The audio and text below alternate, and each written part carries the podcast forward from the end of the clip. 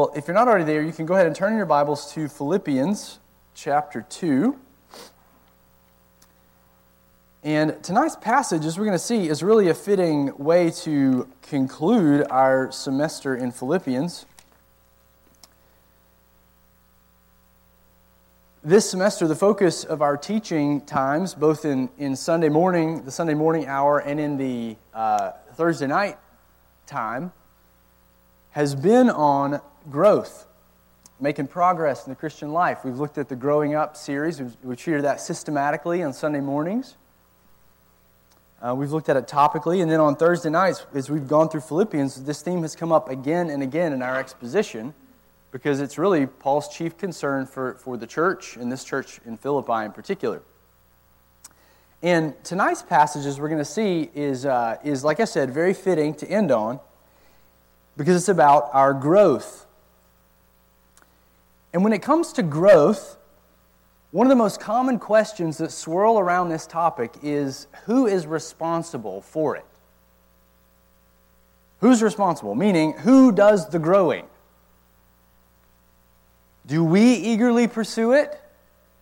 Or is that some kind of legalism? Are we striving in our own efforts? If I'm involved in my sanctification, then how much am I involved? How much is God involved? Does God do it all? Should we wait on Him or seek it out ourselves? Is our only job to rest and to try to stop striving and let Him do the changing? Or does He give us all the resources and then expect us to kind of grow ourselves? To boil it all down, you could ask should we focus on human effort in the growth process, or should we focus on divine empowerment? in the growth process human effort, divine empowerment. Well, historically, Christians have often found themselves trending toward one of two kind of unbiblical extremes. The left ditch and the right ditch, we might say, of sanctification. On the left side of the road, over in that ditch, would be uh, sort of the exclusive emphasis on human effort. Okay? The exclusive emphasis on human effort. And this has been known in different forms, different terms, but pietism would be a historical term for this. Again, painting with pretty broad strokes here. And the emphasis in that movement was on human effort, the human effort that was required to live a godly life. And today, this might look like the person who is zealous to obey the Lord. Good thing. They've got their plan together, they're working that plan. Another good thing. But these folks typically aren't praying much since they're emphasizing their own efforts, and they, they trend toward being judgmental of others, judgmental of those slackers, you know, who they're not exerting as much effort as them. They often view themselves as more mature than they really are, or we could say less sinful than they actually are. This is the person that emphasizes, put, puts all the eggs in kind of the human effort basket or is, to keep with our metaphors, in that, that left ditch. But sometimes the person who emphasizes human effort starts realizing that, surprise, surprise, their efforts aren't working. Right? You've been that person in, your, in the past, you kind of know what I'm talking about. Especially as they start to see how insidious and deceptive their own hearts can be. And they see that over and against how high God's standards are. When they hear something like, like we'll see next semester, do everything without grumbling or disputing. You know, no complaining at all, ever. Chapter 2, verse 14, Philippians. When they hear something like that, they think, what? Like, how can I possibly do that? I'm trying so hard, but I can't seem to measure up. When can I ever rest, knowing that I'm doing enough? Discouragement sets in, then despondency, then maybe even depression. And many times this triggers a reaction to the other extreme on the spectrum, the other ditch, the right ditch, if you will. And the, this is the extreme that emphasizes that our growth is God's work and not ours. The extreme that emphasizes that growth is God's work and not our work. And historically, this has been known as quietism. So If you have pietism on the one hand, you have quietism on the other. Emphasizing God's work to the exclusion of our work. So, let's say you're the, the pietist, you're discouraged because of your, uh, you're not changing the way that you think you ought to be changing. And some well meaning Christian hears the plight of, here's your plight, and they say, Oh, brother, listen, you just need to rest. Your problem is that you think it's on you. What you need to do is just stop striving and rest in God. He loves you and He will grow you. Just let Him do all the work. Now, there's a lot of truth in that, right? And to the weary soul, that sounds pretty good. But often lying under the surface of a statement like that is a minimization of human effort or an outright rejection of it altogether. You know, you don't do the work, God's, God's got to do it. And so then the pietist becomes a quietist, right? Uh, someone who expects God to do all the work in transformation. And then this kind of person thinks that any effort in the Christian life, any effort beyond simply surrendering to Jesus, is some form of legalism. It's off base, it's not right. And usually they're not as concerned about their sin, at least not initially, because they think God's going to take care of it. It's God's responsibility to change them, and, and they're waiting on Him to initiate. The extent of the fight of their sin would be, you know, I am praying about that. You know, hey, you trying to grow here? Uh, yeah, I'm, I'm praying about it. Or I'm just, I'm just trying to rest in God. I'm trying to surrender to Him. But eventually, when this prayer or surrender doesn't seem to work, they too can grow discouraged, despondent, and de- depressed. God doesn't seem to be answering their prayers, and they find that they're not making as much progress as they had hoped in this sort of let go and let God approach. So, if I, was listening to a sermon on this by uh, uh, one of our professors in TES, and he I've heard the let go, let God of sort of the quietist approach, but he, he, he framed another one of the, of the, uh, the other approach. He said, let's go and forget God. right? So you've got the let go and let God, and let's go and forget God. Uh, I thought that was memorable, helpful. And I think at times we, we drift toward one of these extremes. Maybe not all out, right? We, not, we might not find ourselves in the ditch, but we're kind of on the shoulder, you know, driving around uh, right, right before the ditch in, in one or the other of these, toward one or the other of these extremes. But when we turn to Scripture, the biblical authors keep us out of the ditches and they keep us on the scriptural path of sanctification. As we're going to see tonight, in arguably one of the most succinct and helpful passages on this theme, Paul fully acknowledges both of these realities. On the one hand, he commands that we exert effort in the growth process. And yet, he also acknowledges that from start to finish, God is the one energizing, empowering our obedience. In fact, according to Paul, we are to exert effort in our growth precisely because God is behind it. We're to strive because God is energizing the striving. We are to labor because God is empowering the labor. Look with me in Philippians 2, in verse 12. Paul's just come off this high. Remember, in this whole passage, Paul's aim is to, to emphasize our obedience to Christ. So he's just given Jesus as an example. We looked at that last time. And now, verse 12 Therefore, my beloved, as you have always obeyed, so now, not only as in my presence, but much more in my absence, here's the command work out your own salvation with fear and trembling. Human responsibility, right? For, here's the reason, it is God who works in you, both to will and to work for his good pleasure. There's the divine empowerment. So, clearly in Paul's mind, both are absolutely crucial. We strive in working out our salvation because God is working in us, he says. Human effort, divine empowerment, they work together for our transformation.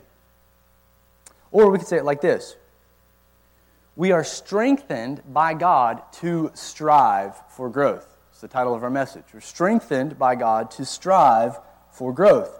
We are empowered by God to exert effort in our growth. And it's not just here in this text that we see human effort and divine empowerment together, this sort of quote unquote tension in our minds. Okay? Listen to some of the other ways Paul describes it. i have got some text up here for you just to kind of get us going here. In our own letter here next semester, we'll look at this Philippians 4:13. All right, listen for the well, I guess I put it in brackets for you. I can do all things. Okay, there's the human effort through Him who strengthens me. Divine empowerment. See that? Human effort. I can do all things. I, Paul, can. Him, he can do them. But how? Through Him who's strengthening me. There's a divine empowerment happening underneath his efforts and in, in energizing his efforts. Okay? Colossians 1:29. In the previous verse, in verse 28, he's talked about how he is he's laboring to present people mature in Christ, a lot of ministry effort, preaching, teaching, warning, um, doing all these things. And he says, For this I toil to, to present the church mature. For this I toil, struggling. So there's a human effort, toiling, struggling. Paul's doing that, right? How's he doing it? With all his energy, that's God's energy, that he powerfully works within me. So again, divine empowerment, human responsibility. Romans 8, 13. For if you live according to the flesh, you will die. But if by the Spirit, so it's reversed now, you got the divine empowerment up front. If by the Spirit you put to death the deeds of the body, human effort, you will live. So the Spirit's energizing it, but who's putting it to death? We are, right? So humans. Human human responsibility or human effort. So I, got, I think I got one more up here too, okay? Paul says, By the grace of God, I am what I am, and his grace toward me did not prove vain. But I labored even more than all of them. So there's some human effort. Paul's laboring. He's talking, he's comparing himself, he's comparing himself to the other apostles. And he's saying he labored more than they did. So he worked harder at his apostolic commission than they did. A lot of, a lot of Paul's human effort. Yet not I, he says, but the grace of God within me. Divine empowerment. So, my point here is these, these twin truths clearly belong together. It's not just in this one text, this is throughout the Bible. These twin truths belong together when it comes to how we approach growth, change, sanctification. If we're going to grow, we have to exert effort, but that effort is fueled by the confident hope that God is powerfully at work within us.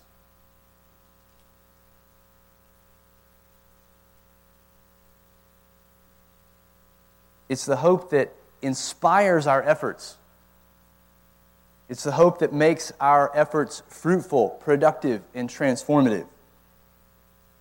So, here in our text tonight, Paul gives us yet another exhortation to pursue that growth. We've been seeing it throughout this passage. Another exhortation to pursue growth, to pursue obedience, or what he describes as a working out of our salvation. And as we've seen, the Philippians need this, this exhortation, this gentle, loving exhortation because they had let a pattern of disobedience kind of take root in their church. Euodia and Syntyche, two women, were in conflict, and apparently that conflict had infected the church body in Philippi. And they were grumbling and disputing amongst themselves. He's going to go on and, and say in verse 14, right here in the same paragraph, do all things without grumbling or disputing. That's one practical way you're going to work out your salvation uh, by stopping the infighting that's happening right now between these two women and the groups that they represent. And the grumbling and arguing had taken this congregation's eyes off of Christ, taken their eyes off heaven, off of advancing the gospel in Philippi. And with Paul in prison, their father in the faith, he was away from them. They were tempted to let this disunity fester or to kind of coast in their sanctification, their level of obedience, and not really exert much effort in dealing with what would become an awkward situation.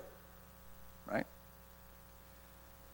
And while there may not be the same level of conflict here in Boundless, uh, at least I'm not aware of it, um, we've all been tempted to ignore sin in our lives and our relationships, to kind of put our, our growth on, you know, in, in cruise control mode.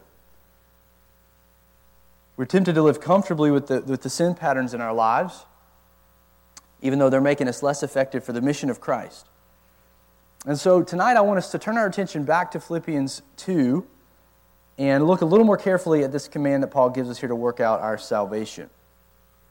And we can make at least four observations about the command to, to work out our salvation.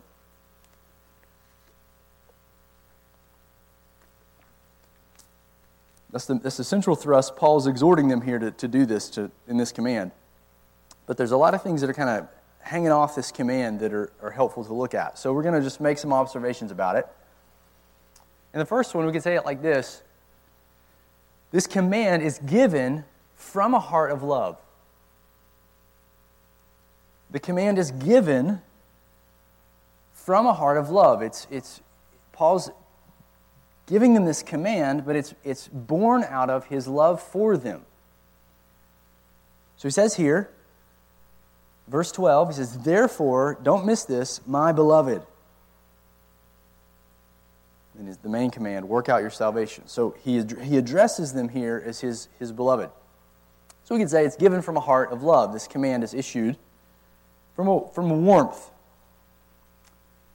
Now, if you remember where we've been, Paul's been coming back down to earth from his lofty description of the humble example of Christ back in chapter, the earlier verses of chapter 2.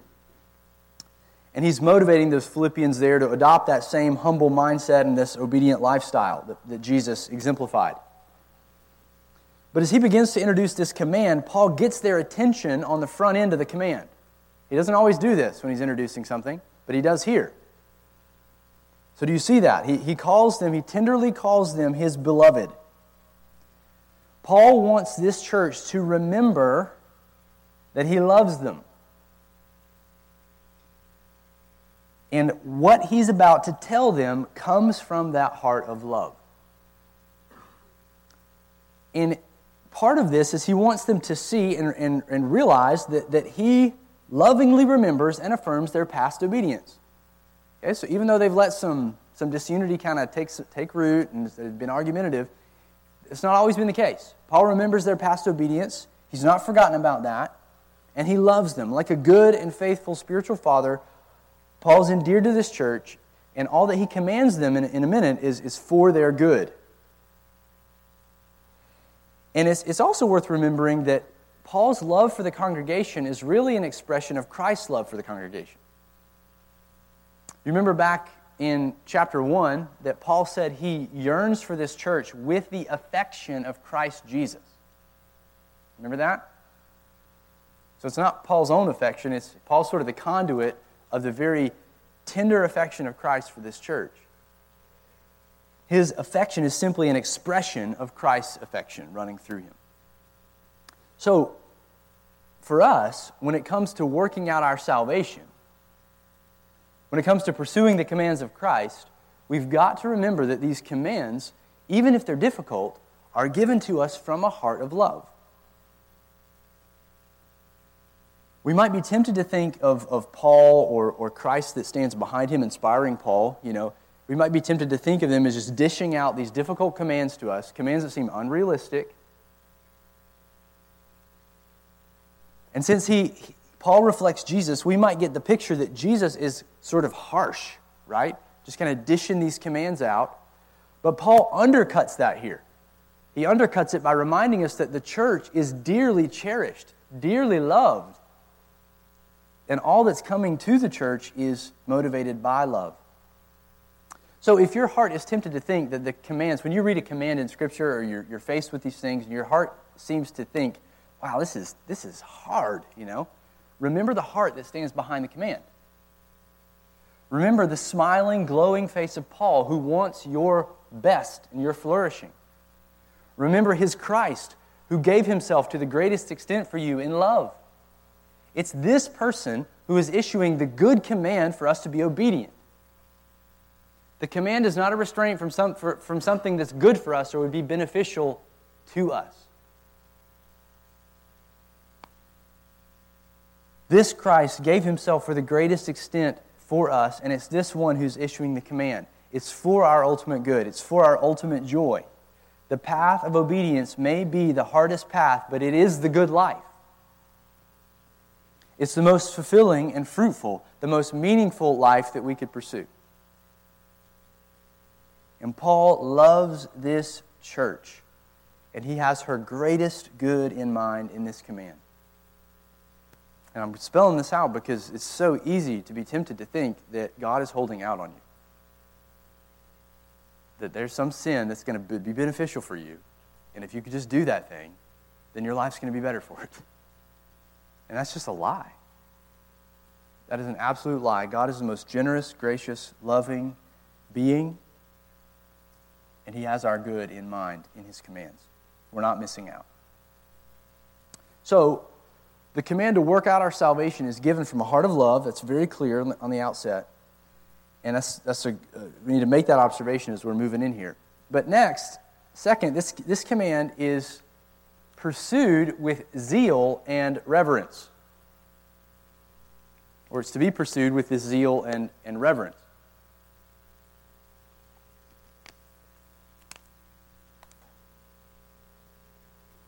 In other words, Paul cares how we obey.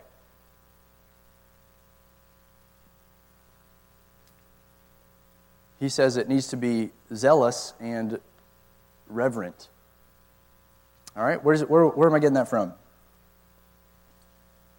He says here in verse 12, he says, Therefore, my beloved, as you've always obeyed, here it is, so now, not only as in my presence or as in my coming to you, but much more in my absence, there's the zeal. Work out your own salvation, and here it is the, the reverence with fear and trembling. So, Paul tells us here how we should approach obedience. Not just that we should obey, but how we should approach it. And he says we should pursue it with both increasing zeal and with reverence. So, let's look at how he makes his point. Notice initially that he says he wants their zeal to increase. He says he wants them to obey not just when he's with them, but even more in his absence. What Paul's saying is that he doesn't want their motivation to obey to be contingent on whether he's with them or not. In fact, he goes even further and says he wants them to be zealous to obey even more in his absence. In other words, he wants them to be growing in zeal to obey even more when he's gone, which, like he is now, he's in, prison, he's not with them. Now, that's interesting because you'd almost think it would work in reverse, right?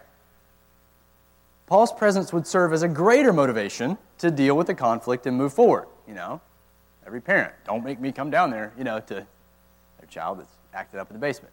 Uh, why? Because the presence motivates obedience. So, you know, or maybe all of you non parents out there, which is like 98% of you, um, maybe it's like the boss that shows up at the restaurant, you know, and you're working there, and you're the employee. And all the employees, what do they do? They, they shape up, they sweep the trash, they start being extra nice to the customers. Why? Because boss is there, right? So presence motivates obedience, especially when it's, you know, father figure, superior, and sometimes we feel the same way in the church. When a spiritual mentor is in the picture, we get incentivized to obey, right? But when they're not, or we know we're not going to meet with them that, that week or the next for the next few weeks, or you might be going home for, say, winter break, there's maybe less incentive in your mind to obey. To, there might be more incentive to slack off in disobedience. But Paul here is saying he wants the opposite to be true. Their zeal to obey, he says, should increase even more in his absence. Now, there's an interesting answer for why this is. And I'll just kind of give it to you bit by bit here. The very next clause gives us some insight. Now, full disclosure here, our English versions, what comes next is the command, right? He says, I, I want you to obey you know, much more in my absence Work out your own salvation with fear and trembling. But that work out your own salvation actually isn't next in the Greek text. Okay? After Paul says he wants them to obey, um, or actually, yeah, after he says he wants them to obey much more in his absence, he says with fear and trembling. So the fear and trembling is actually in front of the command to obey in the Greek text. So it sounds like this. You know, not only is in my presence, but much more in my absence, with fear and trembling, work out your salvation. Make sense? The phrase fear and trembling kind of inserted there, or not inserted, but it's, it's, it's before the command. Now, okay, big deal. Like, what, why, why are you bringing that out? It's interesting because now, not only is he saying we should be all the more zealous to obey, but he's saying we should obey with fear and trembling or with reverence. Now, that's also interesting because the phrase fear and trembling, if you kind of trace that out in the Bible, you're going to see that this is a typical human response, get this, in the presence of God Almighty. It, it can be neg- a negative response, like the terrifying fear of judgment or it can be a positive, holy fear, a deep reverence and respect, a sense of awe. So you could write down Psalm 211. You'll see both of these terms come up there. And it's interestingly paired with joy in that text. But my point here is the unifying feature in most of these occurrences of, of fear and trembling not all of them, but most of them, the unifying feature is the presence of God. So let's bring all this together. Paul's saying the Philippians should obey with more zeal in his absence, and they should obey with fear and trembling. Why? Because he tells them in verse 13 For it is God who is working in, or we could translate it among you. Someone far greater than Paul is with the Philippians. Always. Someone far greater than Paul or your pastors is with you, with us, tonight and always. He's a great king to whom every knee will bow. And he indwells the church through his Spirit, and that is God Almighty. God, not Paul, is the one who is powerfully at work in their midst, corporately, through his Spirit, and even in them individually. And Paul wants them to see this because he knows if they latch hold of the presence of God, that they are the temple of God, that this will fuel their obedience and zeal and reverence with or without Him. This means then that the presence of God among us, this realization, should give us great zeal and reverence as we obey. You see, Paul knows that if the Philippians really believe that God's among them, they will be more powerfully motivated to obey even in his absence. And for us, if we really believe that the Holy God is among us and in us, we will take obedience seriously. There will be increasing zeal in our hearts to get after putting to death and living for his mission. And if we're not zealous, then it shows that what we really think about God's presence, we don't value it that much, right? If we're indifferent toward our growth, if we yawn at the commands of the king, it reveals we really do not understand that we are trifling with a holy God in our midst. And it may reveal that we do not know him at all. If the Philippians only got it together when the apostle came to visit, then it would show that they missed the main point that God, God is with them. God Himself is among them. But something else would also happen when we realize that God's with us and working in us. We wouldn't just get zealous, we would also be reverent. We would view obedience to the king, get this, as a profound privilege. Or as Paul says here, with fear and trembling, we would approach him with fear and trembling. We would be in awe that God is working to conform us to Jesus. And that we, rebels, dead in transgressions and sins once, now have the ability, experience, privilege to pursue the transformation here and now that was promised to the saints of old and now being realized in and through Christ in His church. We're tempted to approach obedience as a drudgery, though, as something we're just supposed to do. I just got to read my Bible. I just got to pray. You know, I'm supposed to love and forgive. I just got to do this. Just grind it out. And we miss the glorious privilege of it. That we're living in the final days. We have the God Spirit in us. We're the eschatological temple. We have ability to change, to offer that to the world. We forget that He, the Holy God, hears our every word we pray to Him. We have that privilege that we live continually in His presence, that we are pleasing in His sight through His Son. And so we slip into triteness into, in our prayers. We don't maximize our lives because we forget these things. But Paul here says that we will obey with reverence when we remember that God is among us in favor through Christ. So it's clear that, that Paul wants us to pursue this command with zeal and reverence. But then that raises another question like, what exactly are we pursuing? Like, what does this command mean um, to work out our salvation? We've been calling it obedience. But what exactly is Paul getting at with this command? Well, I think we could say it like this. We'll call it a third observation about the command. And, uh, sorry, had some subpoints there zeal and reverence. Okay? Here's the third observation it involves actualizing what we've already been given.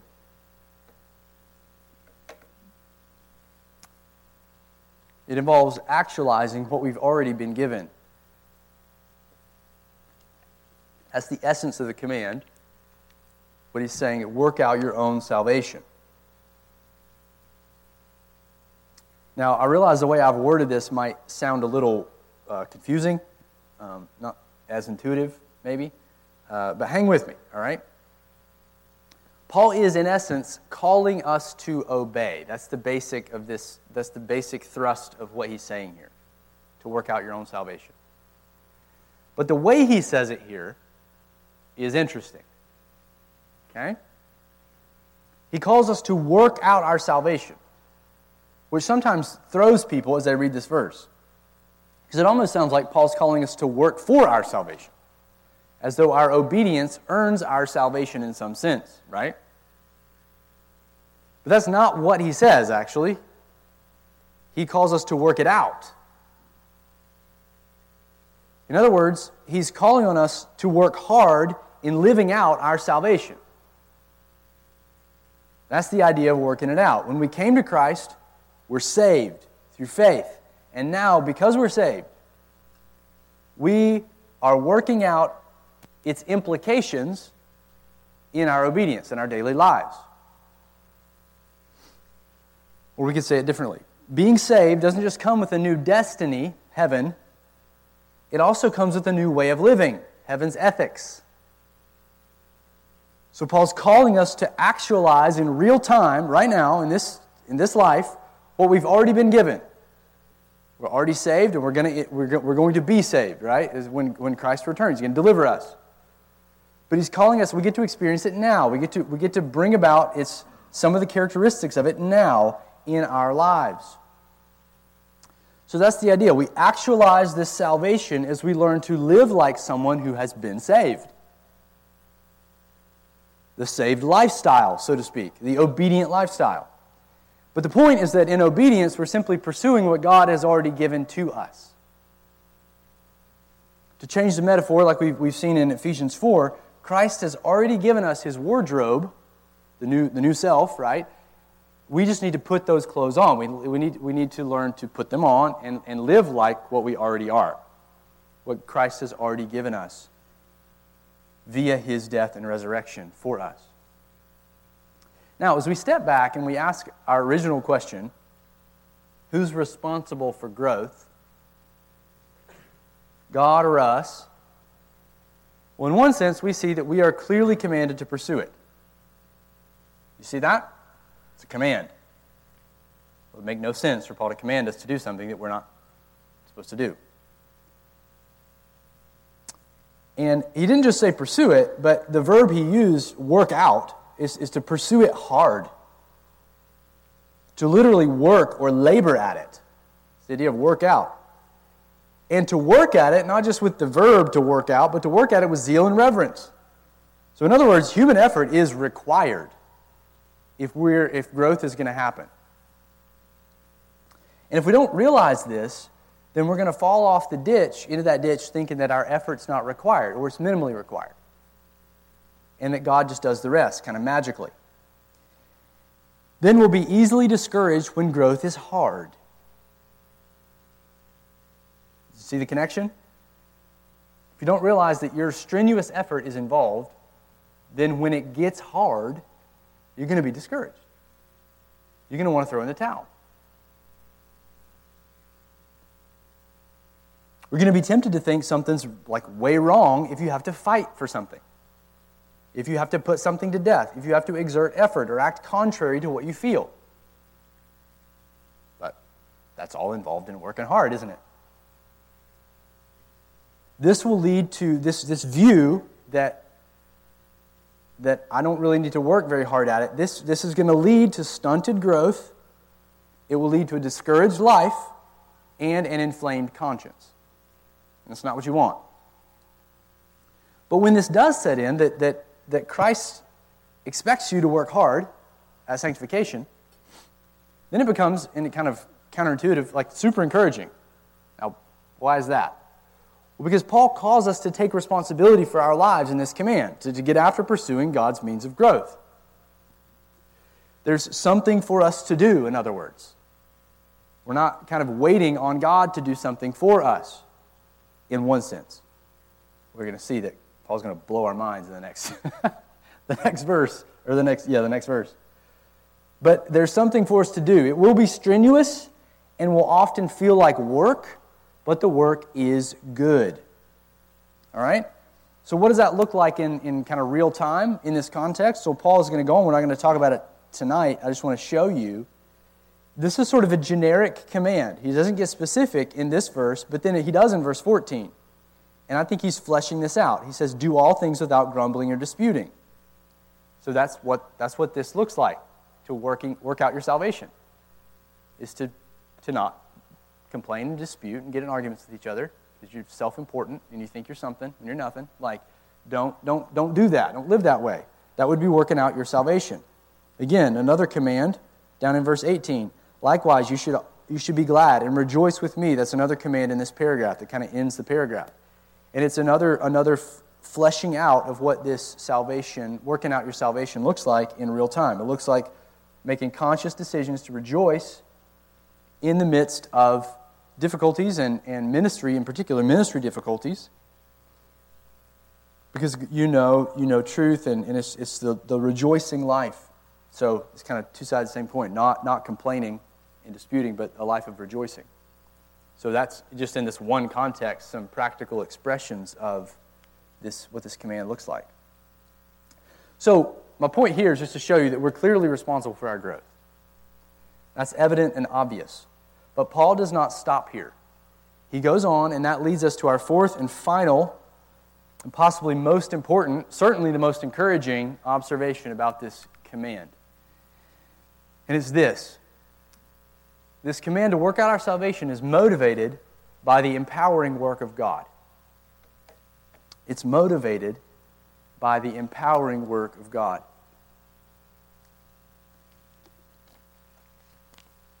So look with me here. He says, Work out your salvation with fear and trembling. Why? For it is God who works in you, both to will and to work for his good pleasure. So, Paul wraps up this command by describing our great motivation to work hard in sanctification. And the motivation is this God is continuously working in us and among us as a church, in us individually, among us as a church, transforming our desires and enabling our actions to carry out His good purposes.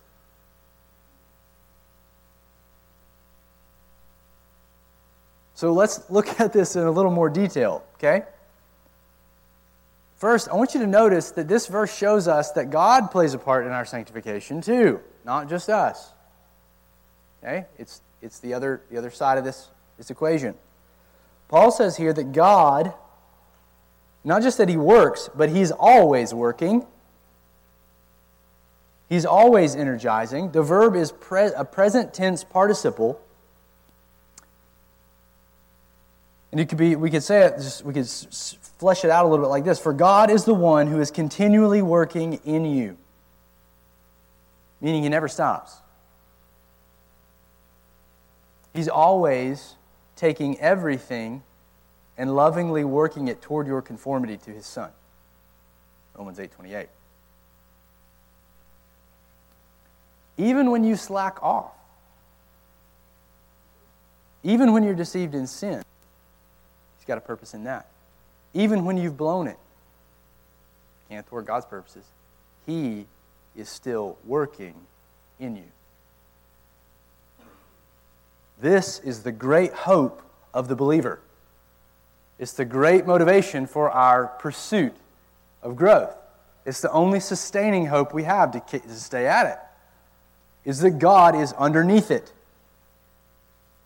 But notice, second, that this verse doesn't just show us God's part in our sanctification, it does, but it clarifies the relationship between God's role and our role.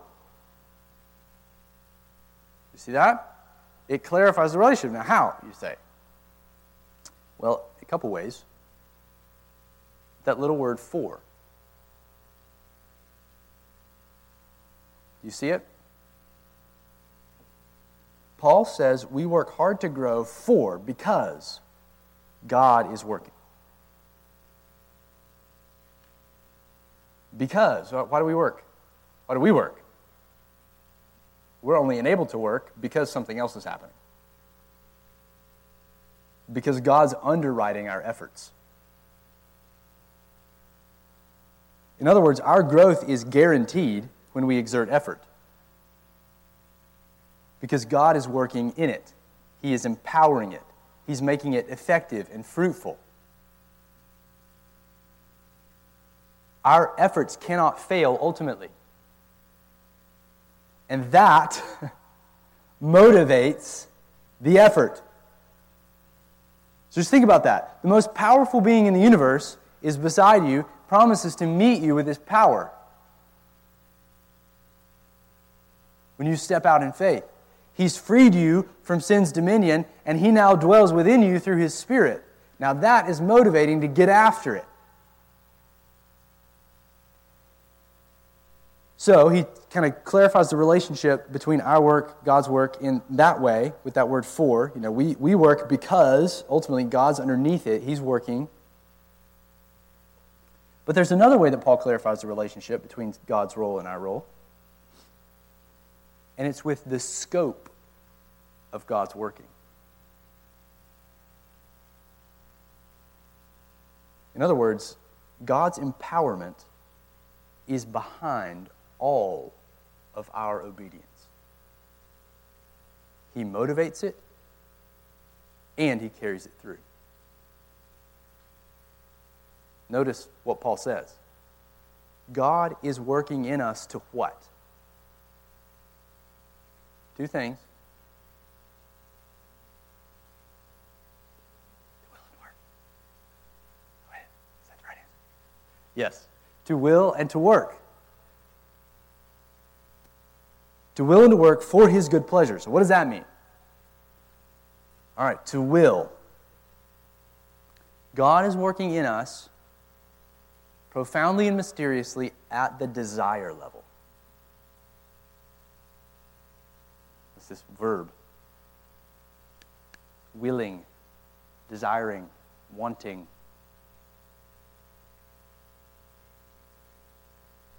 And this working in us, this profound, mysterious, desire shifting work, began at our conversion.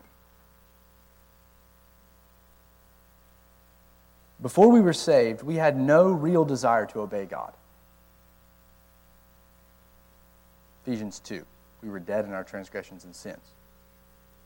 Our desires were fleshly, self centered. We want to be God. We don't want to submit to Him. We might pretended that we did or kind of built a facade that we did at one point, but we really cared about ourselves. We viewed God as a killjoy. We viewed Him as a threat to our happiness. We viewed sin as the real joy, even though sin would kill us. But when God made us alive, He implanted within us new desires. Nothing else can explain the shift, can it?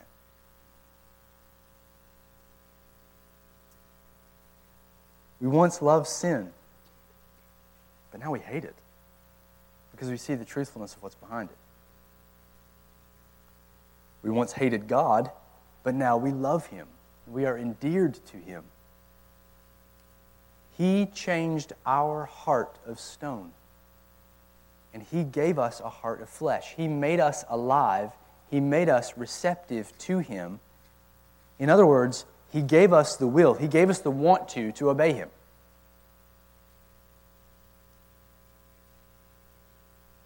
That's what conversion is. But the encouraging thing Paul says here is that it doesn't stop at conversion. God is continually working behind the scenes to shape our desires, to incline our hearts to his ways. The psalmist knew that God worked at this level. And that's why they prayed that he would, listen to this, incline their hearts to his ways. Psalm 119, 36. Incline our hearts toward obedience was the prayer. This means that if you desire to obey today, those desires came ultimately from God Himself as a gift. And that's an evidence of Philippians 1 6, that He has begun a work in you and it's an evidence that He will see that work to completion. And this also gives us confidence, this gives us hope that God will continue to shape our desires in the future. Not just in the past, that's happened in the past, but He will continue to shape our desires in, in the future as we continue to obey Him because this is a progressive work that God has ordained to do. It doesn't happen all at once. So that should be greatly encouraging. For those of you who get duped into sin, you still desire it at some level, that God is, God is fundamentally committed to you to be shaping those desires into the future as you come and learn to obey Him. That is very, very encouraging and motivating for us to get after it now. But Paul goes on. God doesn't just influence our will at the desire level, but He also makes sure that we carry out those desires for righteousness in acts of obedience. He says God is working in us, God is working in us to work for His good pleasure. Paul's talking about our deeds. He's talking about our outward acts of obedience, our acts of love, like reconciling between Euodia and Syntyche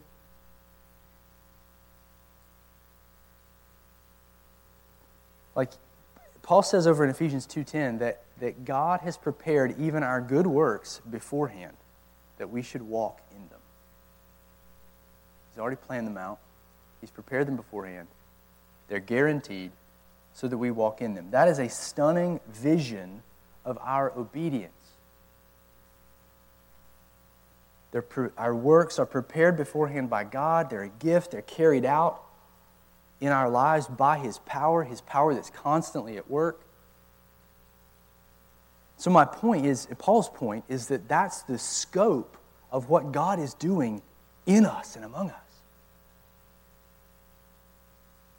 This is the project plan of the work that He's accomplishing among us. He has created our desires for righteousness. He is fueling those desires day by day. He's also carrying out those desires to fruition in real obedience, which means then that when it comes to the relationship between God's work and our work, that it's not a 50 50 effort. I think sometimes that's the way we talk about it. We speak as though it's kind of a balance, like God does his part, I do our part. And when in reality, what Paul shows us here is that at the end of the day, God's underwriting and empowering it all. From the desires to the actions. And this is exactly what God said He would do in Ezekiel 36. If you want to turn there, you can, or you can just listen.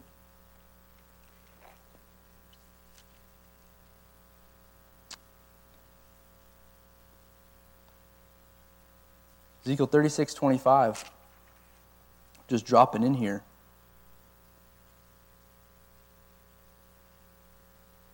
An interesting promise to Israel that's being that's yet to be fulfilled in its totality that's begun to be fulfilled right now in the present age.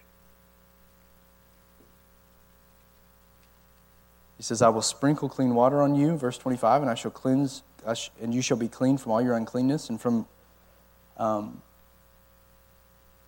and from all your idols I will cleanse you. And I will give you a new heart. Who's giving the new heart? God is. I will give you a new heart and a new spirit. Who, who will put the new spirit within? I will put within you.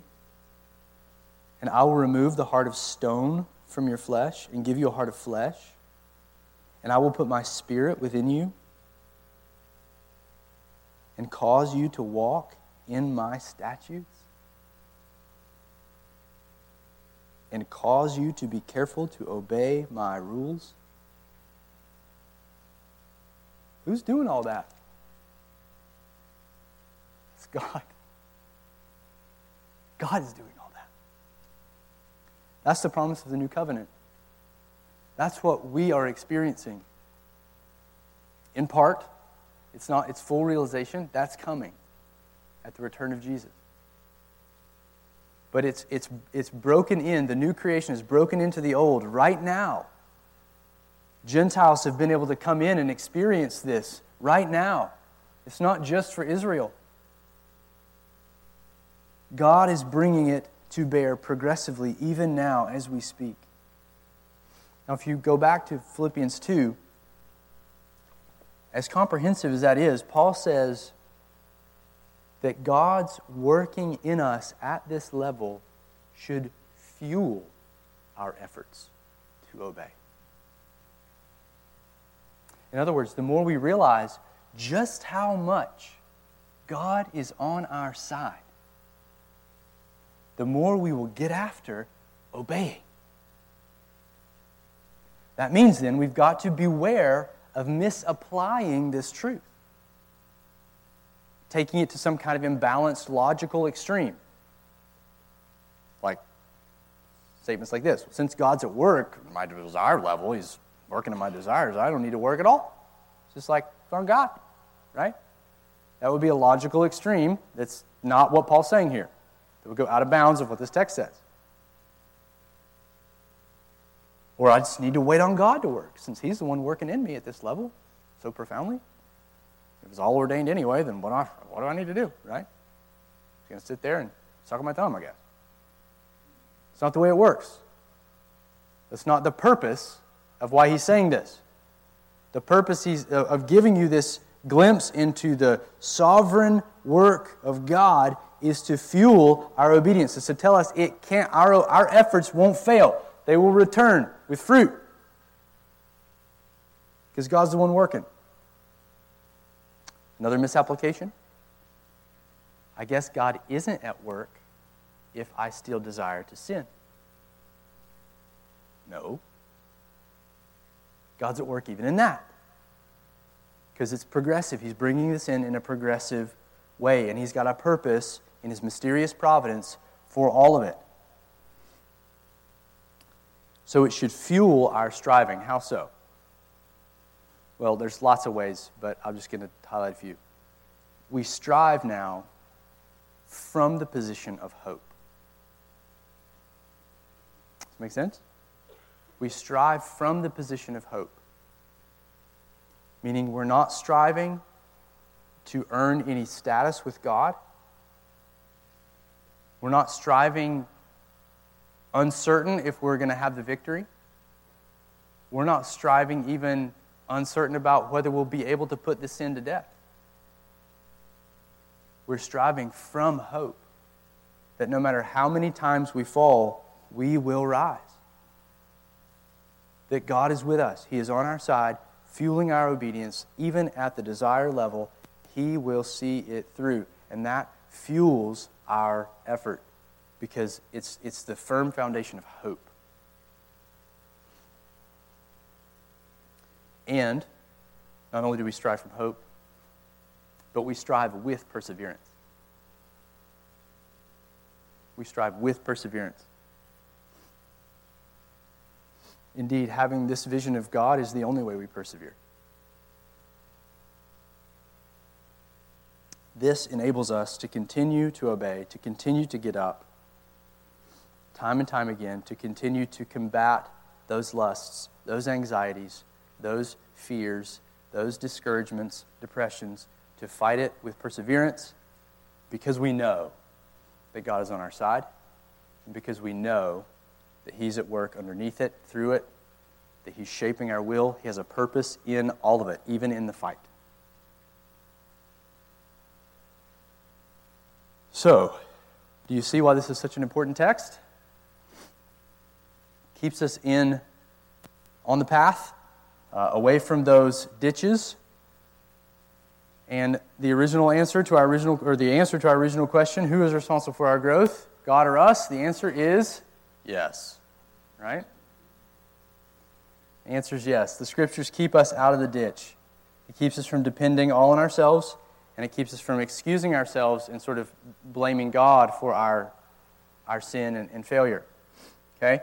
God is empowering and sustaining our effort or to put it in the title, we are strengthened so that we can strive.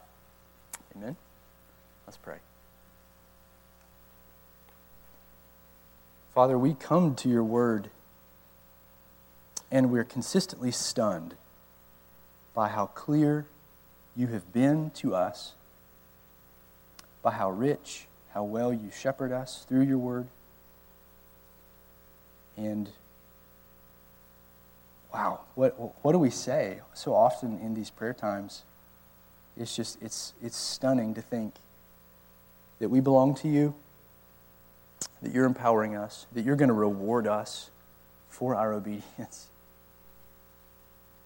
You're going to give us positions of honor and authority for the things that you've worked in us. We are humbled to the dust. Thank you, Father, for the privilege of being your people.